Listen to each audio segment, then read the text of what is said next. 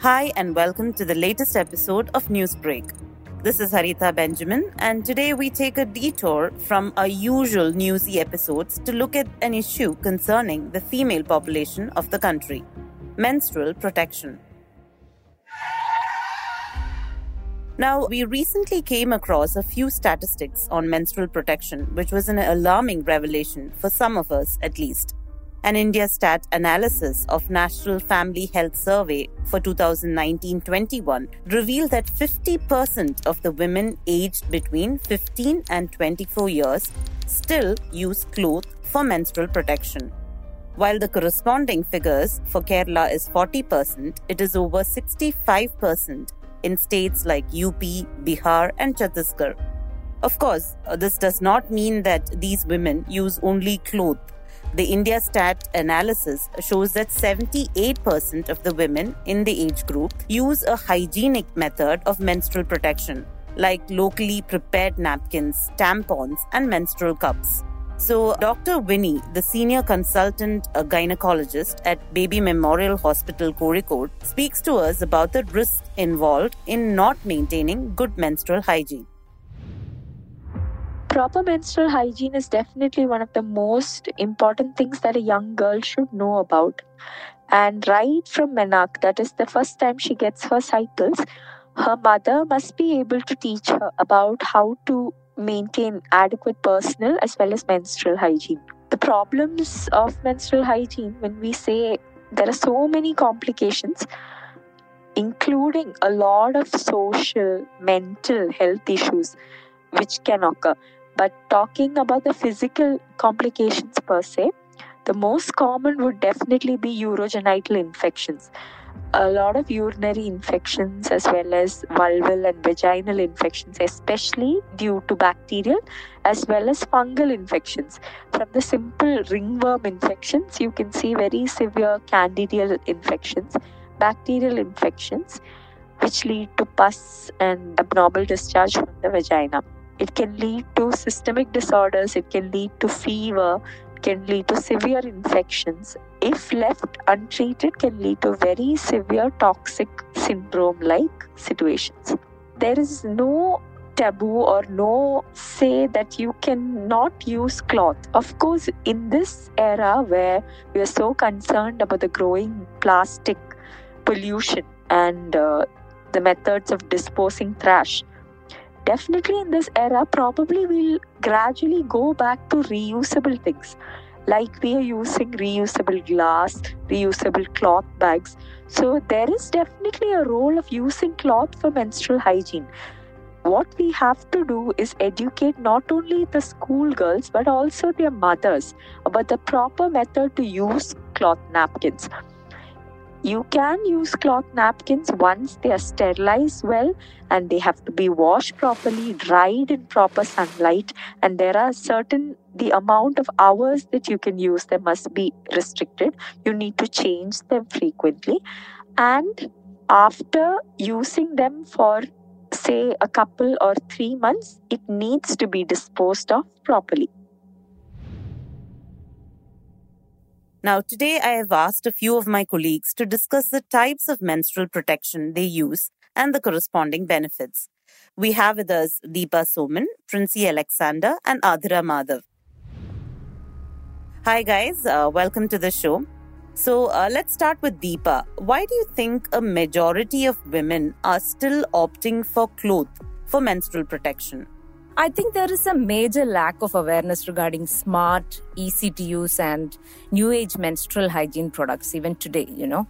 The menstrual education of girls is often done by their moms or older relatives who might be following traditional methods, and then the young women continue the method they are taught.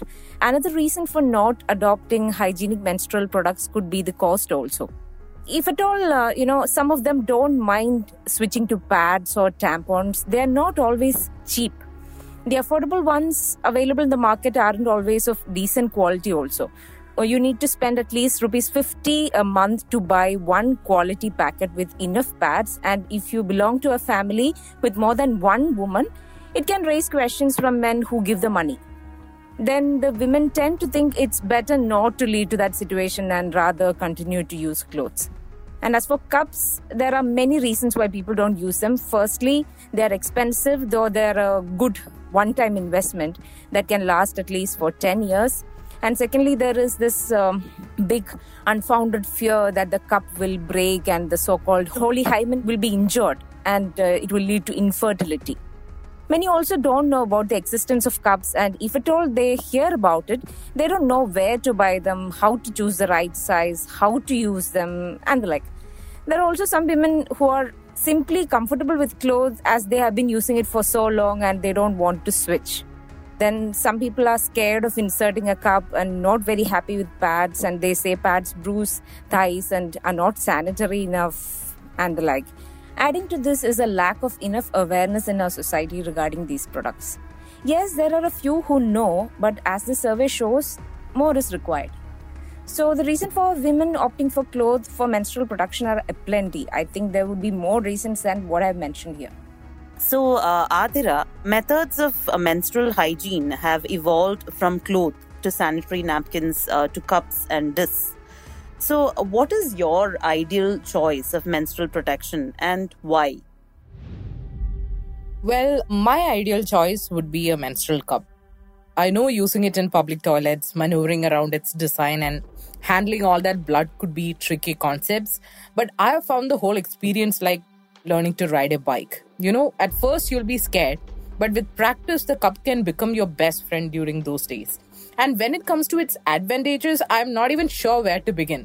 Like it gives major protection from leakage, it's convenient to use once you get the hang of it, and it saves me a ton of money, Haritha. I mean, sanitary pads are expensive. Even if I get the most expensive pads with double XL and triple XL sizes, it still leaks. On the other hand, I can wear my menstrual cup for up to 12 hours. It holds more blood, there is no itching, rashes, or discomfort once it goes in, and it can be reused for like 10 years. Spending money on that just one cup is worth it. Moreover, it's you know eco-friendly. Just make sure you're investing in a good quality cup. Read and research before using the cup and choose the right size and sanitize it before, in between, and after use. I have to say, I've also tried menstrual discs, but I do find them harder to use than cups. Right. So, have you discovered any disadvantages while using cups? It does have a few disadvantages. Sometimes I have found it difficult to use them when I have severe cramps, and it's trickier to use them on the first and the last day of the periods when there is less flow. Also, female bodies don't just discharge fluids once a month. So, getting rid of pads and panty liners could be a slow process if people are not willing to switch and spend money on expensive underwear that can handle those discharges accessibility was a big issue before, you know, and you had to purchase cups online before. But I'm happy to find cups being sold in some local supermarket these days. Interesting. Now, as Adhira has already listed out some of the disadvantages, Princy, you've told us that recently you began to try alternatives to sanitary napkins. Now, what made you hesitate, you know, till recently? Is it probably the same reason why majority of women are struggling to have the transition? Yes, Haritha, like you mentioned, I only recently started using alternatives to sanitary napkins. I won't say fully using though, because I am still learning the ropes of using a menstrual cup. The reason why I hesitated was probably because I never had people around me using this product. I was introduced to sanitary napkins by my mom from my first period, and ever since then, I found that hugely convenient. You know, it was during the late 90s and early 2000s when menstrual cups and other alternatives were still not as popular as sanitary napkins. You want to give it a try only when people around you discuss and vouch for such products, right? To be very honest, it's only been four to five years since I met women who have been using menstrual cups, and I was surprised that some were extremely comfortable using it since when they were teenagers. I guess that is what made me try out an alternative. Of course, the environmental impact of using a sanitary napkin was one reason why I also felt compelled to try using a cup, however late it was. I also think lack of awareness about how to use this product made me hesitate. Even after meeting people who have been using these products, you are on your own when you are inserting it, right? And that is definitely scary. You're filled with thoughts like, would I be able to remove it? What happens if I'm unable to do so? Will things get messy? Will I be able to handle the sight of too much blood? Now, Deepa, do you think there is a taboo when it comes to invasive methods of menstrual hygiene? Yes, I do, and I've heard such comments from my friends and family members. You know, one of my aunts told me that my menstrual cup will act like a vacuum pump and will suck out my uterus thanks to WhatsApp University. Regardless, taboo number one is that they will break the hymen of unmarried girls and it will affect their family lives. Even women who know that this argument has zero scientific basis are so scared that they say their vaginas tighten and start hurting when they try to use invasive products. Probably because their bodies resist them being scared. Women themselves don't know much about their bodies sometimes, and that aspect also acts as a hindrance. When I said I use a cup, I've had some girls ask whether I have to remove it when I pass urine. They ask this question because they aren't aware you have two different holes down there one from which you pass urine and the other from which you bleed. There are also those who think that vaginas are bottomless pits where you can lose your tampons and cups if you inserted them too up. Unless you're smart enough to, you know, find information on tampons and cups from the internet or from your friends who use them, it isn't too easy to understand how they are used. I had to read quite a bit online first to understand that there are cups of small, medium, and large sizes, and it is better to buy a cup with a long stem and rings so that it's easier for beginners to pull them out when required and the like. Uh, so, I mean, we have a lot of taboos, right? Especially in the Kerala society. Now, uh, what we need to like really examine is what can be done to get rid of these taboos. So, uh, some schools make it a policy to provide menstrual hygiene classes uh, to their students, but it's not that rampant. Now, if the government initiates a campaign for the same, it can easily be extended to all the schools in the state. That's an option for the younger population, but very often it is the older women who are hesitant to try out new, new methods. You know, it's somehow ingrained in their brains that new age menstrual protection methods are against our traditional values. There is a hesitancy to explore one's body and find something comfortable because we are taught that women are born to suffer through the pain. There are also genuine concerns about using certain products after multiple pregnancies and uterus complications. So, what we need is more awareness to get rid of all that entrenched stigma about menstruation and menstrual products. What we need is more accessibility to these products, not just availability, but financially. We need policies that are women friendly, environmentally conscious, and health inclusive. Now there are a few initiatives like the one by Ernakulam MP Hibi Eden, where menstrual cups are distributed to older women in various villages after giving them awareness classes. We should have more of those, and then I think such taboos will be constructively addressed. Thanks, Deepa. Now, Dr. Winny has some more inputs uh, on the right way to go about using menstrual hygiene products like cups and tampons. Where menstrual cups and tampons have been used uh, in other places very frequently, but we always think twice before using it. So, menstrual cups definitely, depending on the age and the size of the introitus, small, medium, and large cups are available they can easily be inserted and removed. There are lots of videos and demonstrations which are available on the internet very widely, which can safely help you to try it out. It can easily be done using an inverted glass. You can try it out into an inverted glass initially to see how it works, and then uh, safely inserted after maintaining good external hygiene. It is very important to sterilize the cup as well as sterilize the local area.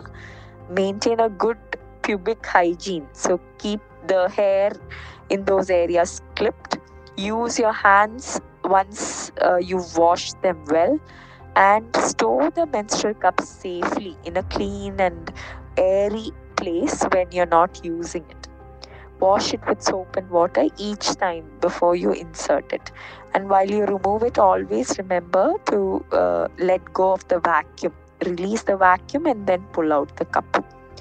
And uh, in the case of tampons, the most important thing, the message that you have to know is keep a track of when you're using it and for how many hours. It is not safe to use it beyond 8 to 12 hours. Thanks, doctor. This discussion would be incomplete if we do look at the environmental impact of good menstrual hygiene practices can bring about. Now, Princy, do you have any comments to offer on this? I believe we all need to be conscious about the environmental impact that the products we use make. There are reports that say a woman who bleeds for 30 to 40 years will require between 5,000 to 15,000 sanitary napkins. Imagine. Similarly, if you are using tampons, which is mostly a mix of rayon, synthetic fiber, cotton, they also contribute a lot to menstrual waste. So it's important to be environmentally conscious because these menstrual products add a lot to the carbon footprint. Thanks, Princy, and thank you guys uh, for joining this discussion. I think many of our listeners would have found the conversation extremely helpful. On my part, I think uh, girls should be educated on the different uh, methods of menstrual protection so that they can be comfortable and that they can make a sustainable choice. They should be made aware about the consequences of improper menstrual hygiene.